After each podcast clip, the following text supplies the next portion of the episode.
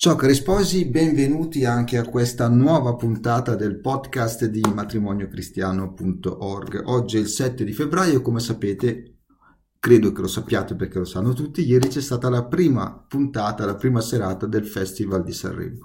Oggi parleremo proprio di quello.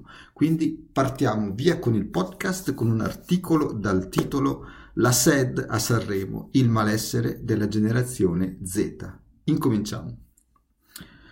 Questo articolo tratta di Sanremo, non del santo, ma proprio del Festival della canzone. Sono pronto ad affrontare sdegni e critiche dei tanti puritani e intransigenti. Va bene, nessun problema.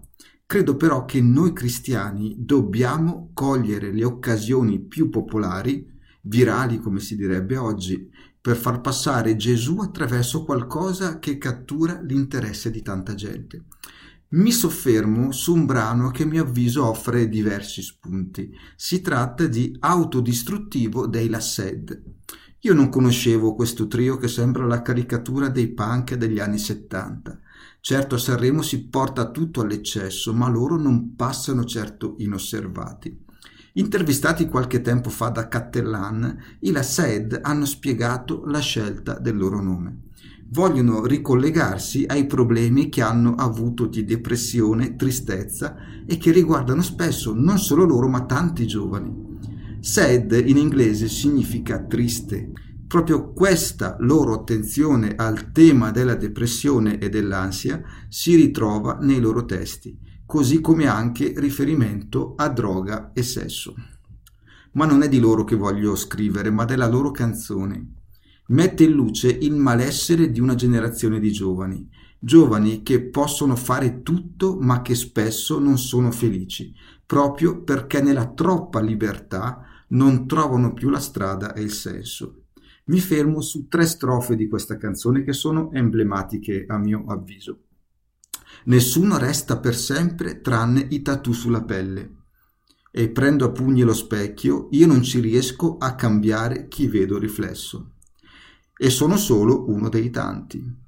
Possiamo prendere questa canzone superficialmente come l'urlata di tre tipi fuori di testa, oppure forse dietro quelle creste ci sono tre ragazzi che esprimono attraverso la musica un malessere che va ascoltato. Queste tre strofe esprimono perfettamente la mancanza di qualcuno con la Q maiuscola. Nessuno per sempre, dicono. Solo Dio resterà per sempre, ma devi riconoscerlo in una relazione d'amore. Non mi piaccio, dicono. Solo guardandosi riflessi in Dio possiamo davvero sentirci preziosi, ma dobbiamo alzare lo sguardo da orizzontale verso lo specchio a verticale verso Dio. Sono uno dei tanti Incomincia a sentirti l'unico e il solo quando ti senti amato da Dio. Solo Lui è capace di guardarci tutti come fossimo gli unici. Sarebbe morto anche solo per me o anche solo per te. Franco Nembrini nel suo libro di padre in figlio raccontava di un confronto avuto in classe, lui è stato un insegnante per tanti anni, con degli alunni, ragazzi di 15 anni chiese agli studenti quale fosse il senso della vita. Uno di questi gli rispose Non c'è un senso, sono al mondo per una scopata. Lui rimase completamente spiazzato e non rispose nulla, rimase amareggiato profondamente, pensando alla sofferenza che quel giovane doveva avere dentro di sé. Capite come tutto torna? Se i ragazzi credono che non ci sia un progetto d'amore su di loro, come possono essere felici?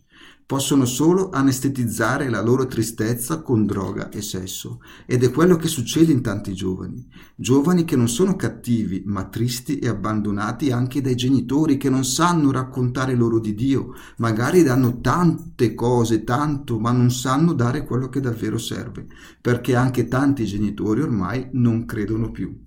Riconoscersi dentro una storia d'amore è il primo passo per amare se stessi e quindi anche per essere poi capaci di amare e per dare senso a tutta la vita. Io come padre ho un compito fondamentale, uno di quelli che può davvero fare la differenza. È importante che io faccia comprendere ai miei figli che c'è un altro padre che li ama molto più di quello che riuscirò mai a fare io. Come si può spiegare questo a dei bambini? Da ragazzi poi è ancora più difficile. Non si può spiegare tanto con le parole, si può solo mostrare cosa significhi e come si concretizza l'amore paterno di Dio. Mi rivolgo quindi per concludere ai Lased, che per età potrebbero essere i miei figli. Loro affermano che il loro messaggio vuole aiutare i ragazzi a superare i periodi difficili e trasformare la rabbia in rivalsa e rivoluzione. Cari ragazzi, fate la rivoluzione, quella vera però. Tornate a Cristo e tutto andrà al posto giusto.